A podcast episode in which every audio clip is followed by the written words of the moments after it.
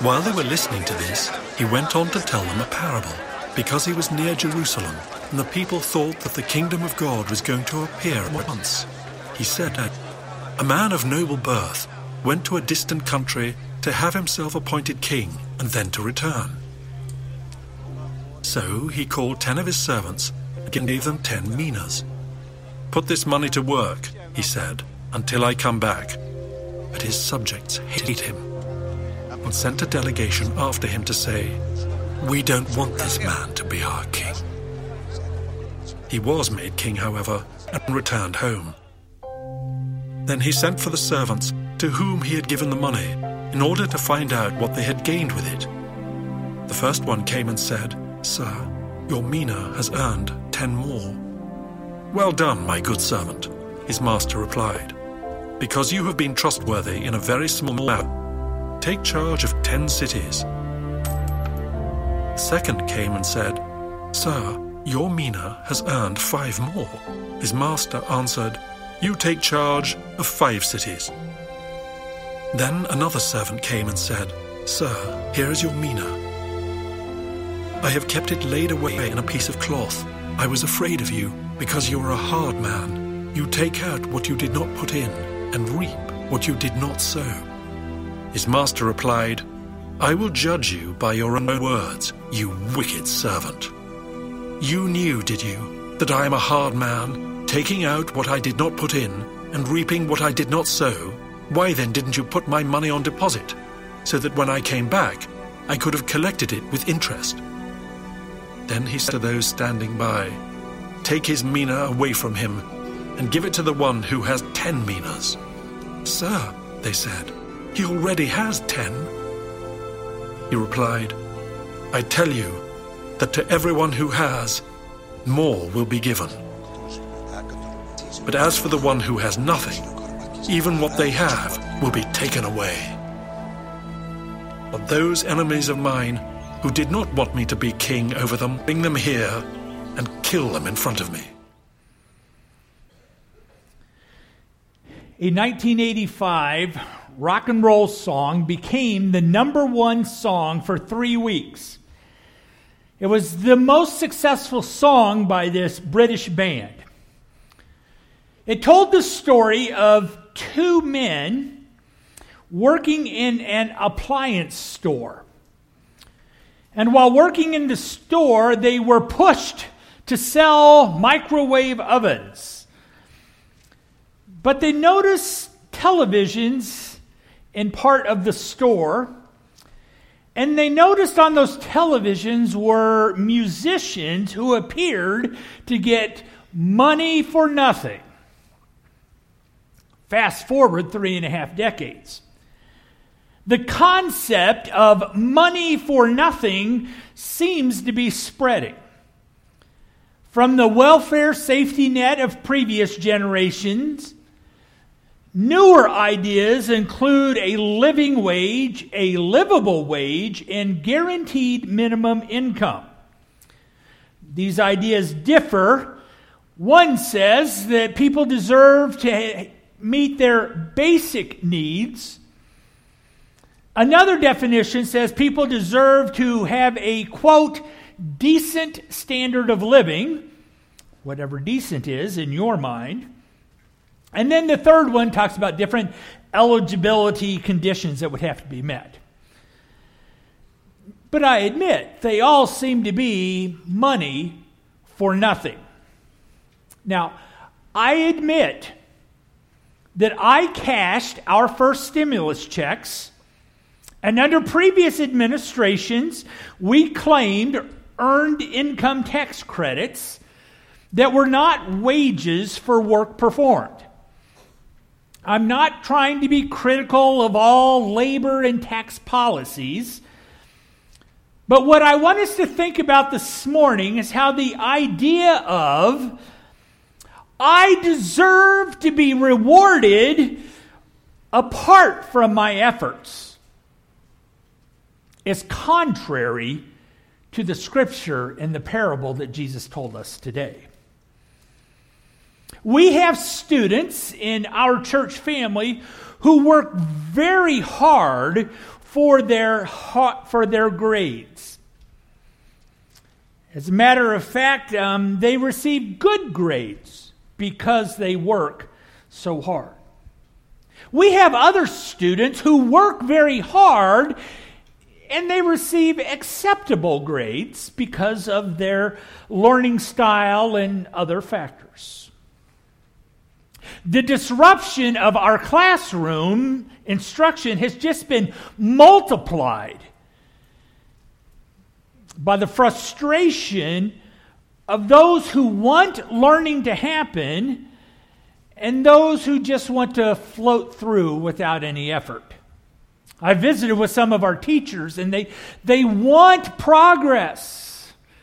And some kids just logged into the Zoom call and then went about the rest of their day. You know, Jesus told another story about workers who all of them got a full day's wage, even if they only worked a part of the day. However, in that story, contrary to those who just want to float by, is all of the people who received a wage from their master were willing to work. Nobody just stayed at home and expected to be on the payroll. Also, Matthew records another similar story. Yet in Matt's account, there are three servants. One servant is given the equivalent of four years' wages. Another servant is given 10 years' wages. And another one is given 20 years' wages. And then the king comes back and says, What have you done with your 4, 10, and 20? However, in Luke's story in front of us, I believe it's a different account because it's a different story, because it's not three servants, but it's ten servants. And in Luke's telling of Jesus' story, all ten receive one coin, a coin that's identified as a mina. A mina is, is roughly a hundred days' wages. So figure about four months what an average wage would be. Each man in Luke's story here is given the same opportunity, yet each person treats their opportunity differently. Let's begin by looking at a king who gives his assignments in verses 11 through 15. I see that we have a kingdom that is being built, and the building of a kingdom is a timely process. Jesus said back in chapter 10, verse 9 and 11, that the kingdom had come near. But verse 11 of this chapter reveals that they supposed, notice the word they supposed, that if the kingdom came near, it would appear immediately. But dangerous things happen when we suppose to know the will of God. Sometimes it takes time, but we suppose differently. You know, I, I, think many of us could honestly say, along with the musical group Casting Crowns, I was sure by now God would have reached down and wiped our tears away. He stepped in and saved the day. I was sure. I supposed. And we see in front of us the danger of supposing how and when God will act. Because Jesus says the king the building of the kingdom is going to be a process and it's going to take time because regime change does not happen immediately. Even the surprising swiftness of the Taliban takeover of Afghanistan continues to take time as leaders purge the dissidents and as they continue to seek recognition from the world community. In many ways, it seems like it's already happened immediately. In other ways, it's still happening and it takes time. And to those who believe that when Jesus came into Jerusalem, immediately everything would be made right, Jesus said, Now, wait a second, let me tell you a story. There was a king who went away, and then he came back. And as Jesus is telling his story, he is a master storyteller and he draws people in to the events of his story because he actually peppered his parable with current events that were happening during the lifetime of his listeners. Because we know now, historically, Herod the Great had two sons, Archelaus and Antipas. And each of these sons assumed that they would receive their father's kingdom when he died. They assumed they would inherit the father's dominion. So both of these sons went to Rome so that one of them could be named king. But they were both sent back to the land of Palestine to their role of middle management. Neither one of them became king, but each of them was hated by the people that Jesus was teaching. Because one of these sons, Archelaus, was given the role to rule over the Jewish people. And Antipas was given the, ro- the role to rule over the land or the territory that is Palestine. So one of these sons ruled over the Jews because they were Jews. One of these sons ruled over them because they lived in that land. And they hated him. They did not want these men to be their rulers. So Jesus introduces a story. A king came the people did not want him to be their king, so he went away and then he came back. And so we see the history and the current events that, that draws the listeners into the story. And while the process of building a kingdom can take years, Jesus gives recognition to those who contribute to the process. First of all, Jesus re- gives rewards to the faithful servants.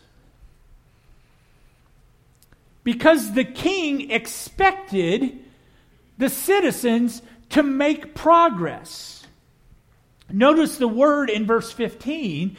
He came back and he asked them what they had gained. Not if they had gained, he didn't ask if they had lost. He expected them to show gain. He expected them to make positive progress. He doesn't return to inquire if they had gained or lost. He doesn't inquire about what choices they made. He expects to celebrate their victories.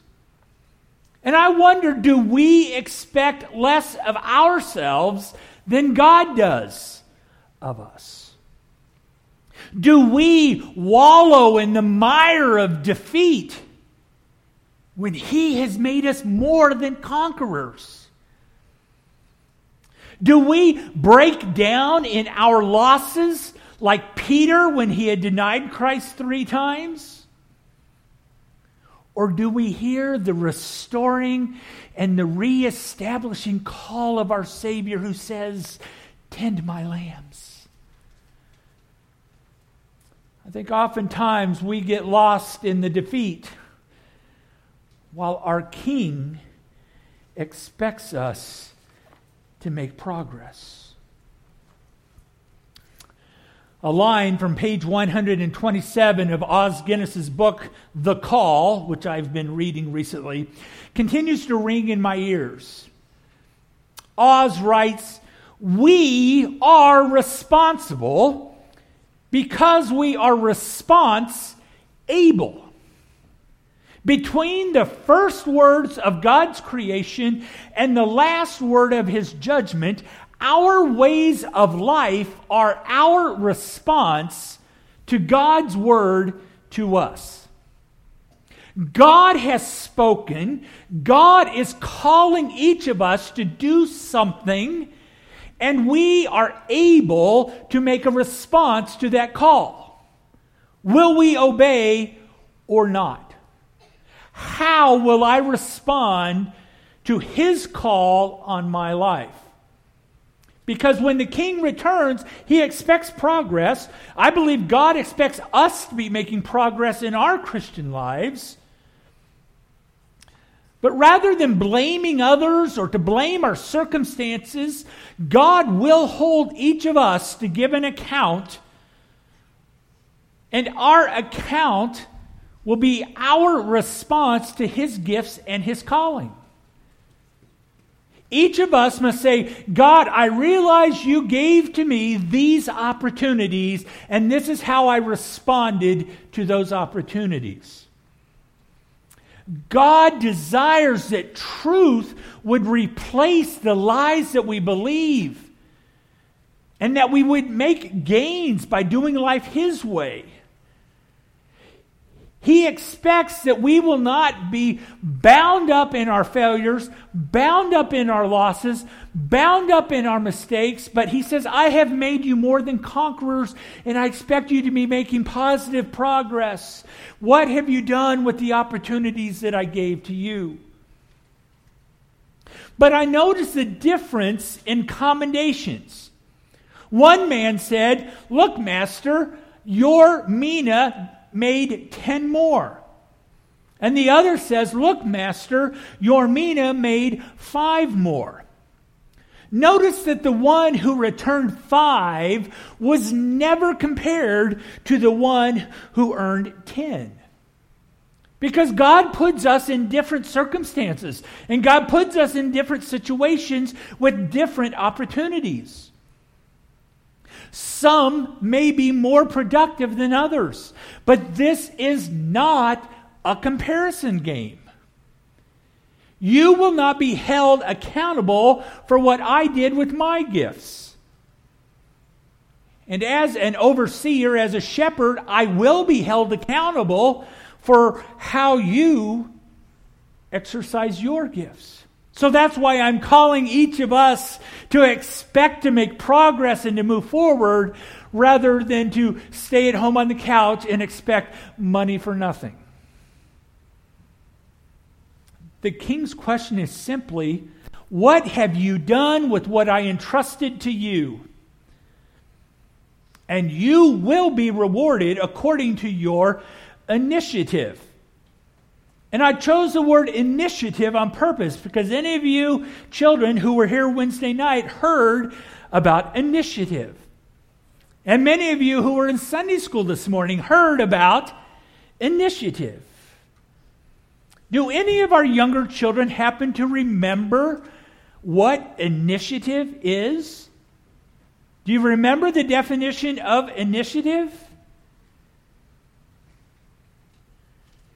Nobody wants to talk out loud. Seeing what needs to be done and doing it. I saw that poster in one of the rooms. Initiative.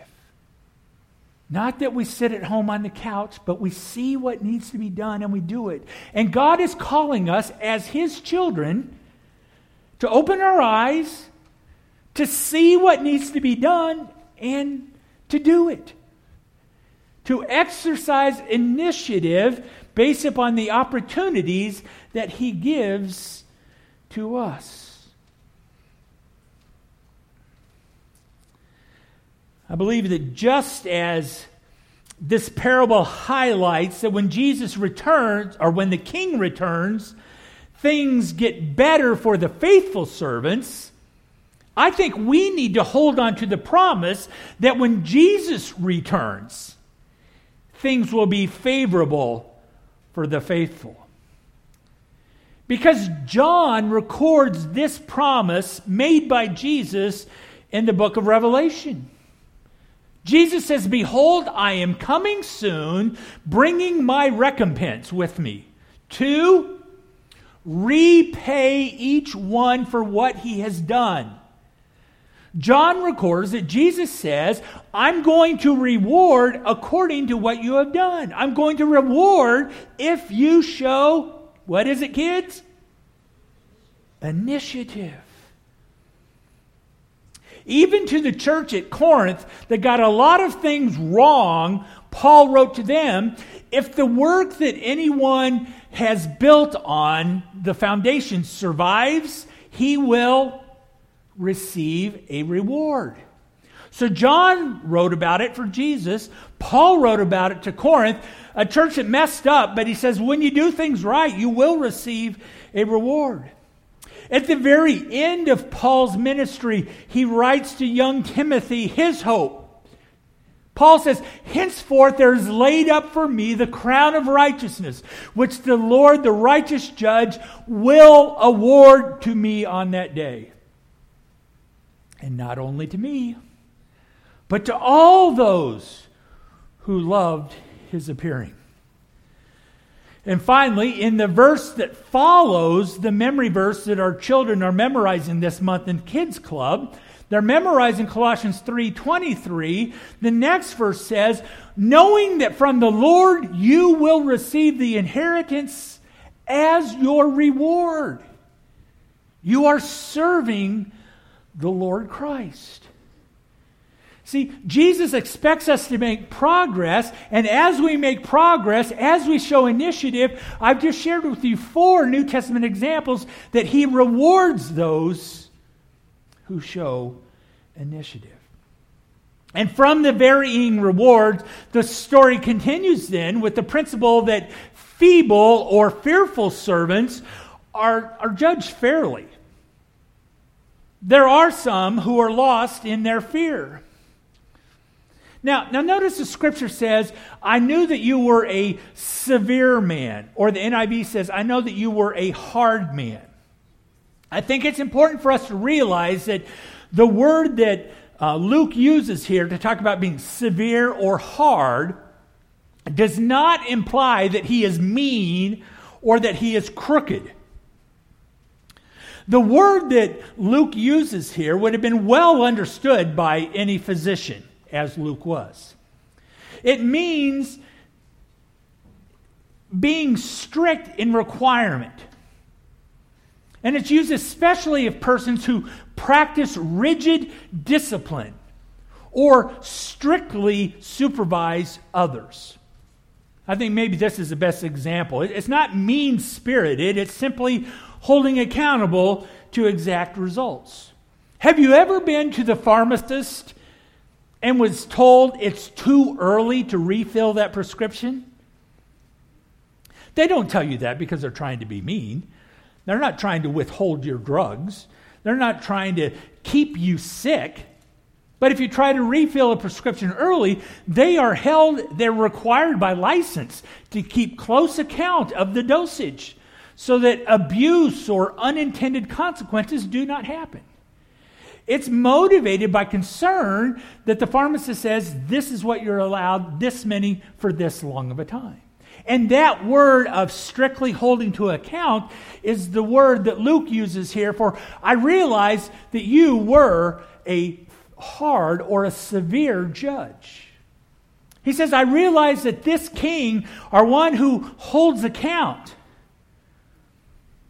This man's challenge is not that he's being held to an unfair standard, but he allowed fear to keep him from doing what was wise. The one man who said, Yes, I know you gave me a mina, and I know that you will expect me to do it right, so I just hid it in a handkerchief at home. His challenge was not that the king was being unjust or harsh or mean. His problem was that he allowed his fear to keep him from doing the wise thing. And fear can be a strong contributor to our disobedience.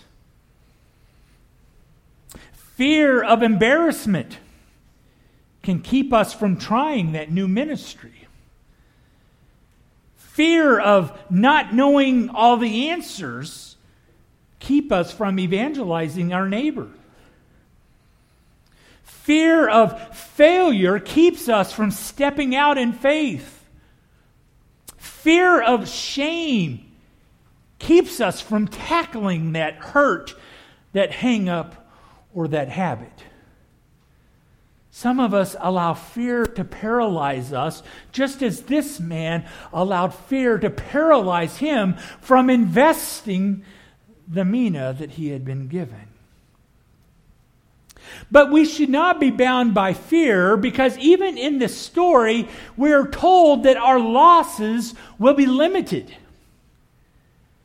This frightened and feeble servant lost the use of his mina, but he did not lose his place in the kingdom.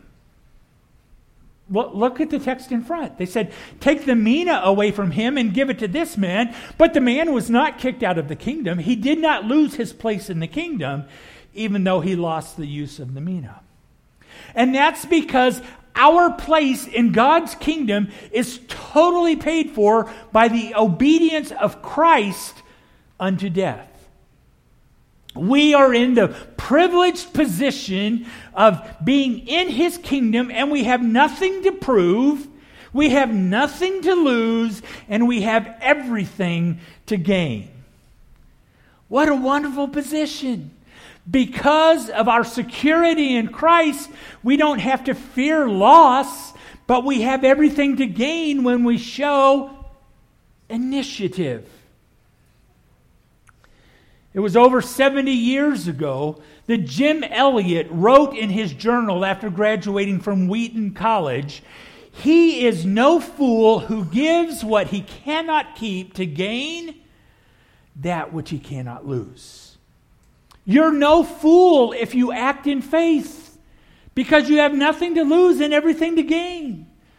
So, my challenge for us this morning is not to be like the one who hid the mina in a handkerchief, but to be like the one who invested in, and saw an increase of five, or the one who invested and found an increase of ten.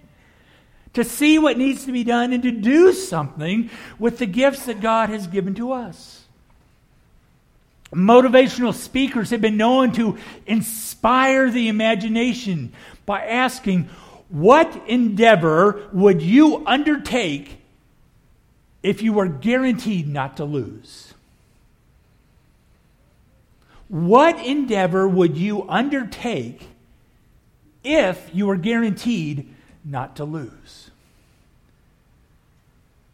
And let's take that dream, let's take that imagination, let's take that aspiration and realize we are secure in God's kingdom.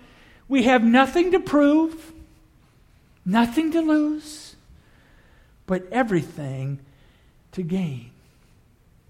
It was way back in the early 1900s, over 100 years ago, when William Borden wrote three lines in the back of his Bible no reserves, there will be no plan B. No retreat. His move to the mission field could never be undone. And three, no regrets. He did not question any of his decisions to trust God. So I ask you this morning what treasures, talents, or relationships have you allowed fear to keep you from surrendering to the Lord's use? What are the opportunities? What is the call that God is saying, do this? Reach out to this person. And up to now, you've allowed fear to keep you from saying yes. Jesus is saying, show initiative see what needs to be done, and to do it. I ask you this morning what initiatives have been prompted by God's Spirit that you've allowed your fears to squash? What is that specific area where you sense this morning God is calling you to exchange your fear for faithfulness? We've already seen that faithful and fearful servants within the kingdom But what about those who are outside the kingdom? For Jesus concludes this parable by saying that the enemies will be judged finally. In verse 27. I mentioned earlier that being responsible to God's call is based upon our being response able. We are able to respond in fear, in faith, or rejection. And Jesus addresses those who respond to his call with rejection. Some respond to his offer of lordship with rejection. And to those who reject Christ as their master, he does not force himself. God is not going to force you into heaven. But one thing that you need to know in heaven, Jesus is king. So if you don't want Jesus to be your king, you don't want to be in heaven. And so he says the slaughtering of those detractors is, what happened to those who opposed Herod's sons. Remember, Herod, two sons, went away, came back. He slaughtered, or they slaughtered those who did not want them.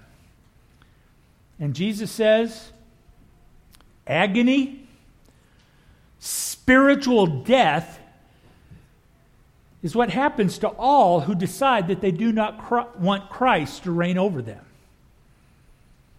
So your response able. You're able to respond in faith, in fear, or rejection. You may have seen the title of the sermon being Hoarding and Investing, and many of you think of that as a financial term. The thing is that those who hoard are actually being driven by fear, and those who invest are being driven by hope. So the message for us today is, is are you going to be controlled by fear or controlled by hope? Fear moves us to withdraw, to withhold, and to wilt. But hope, hope propels us to risk, to faith, and to, initiative. Faith moves us to do what needs doing as followers of Jesus Christ, we never retreat until the things that he asks us to do gets done. There, now you can fill in those last two blanks that you were wondering. Disciples do not rest until do gets done. I believe the Holy Spirit this morning is calling us to rise up and to move forward in faith rather than to be like the one who says, I took your mina, wrapped it in a handkerchief, and kept it in a lower drawer. Our final song for this morning is number 200.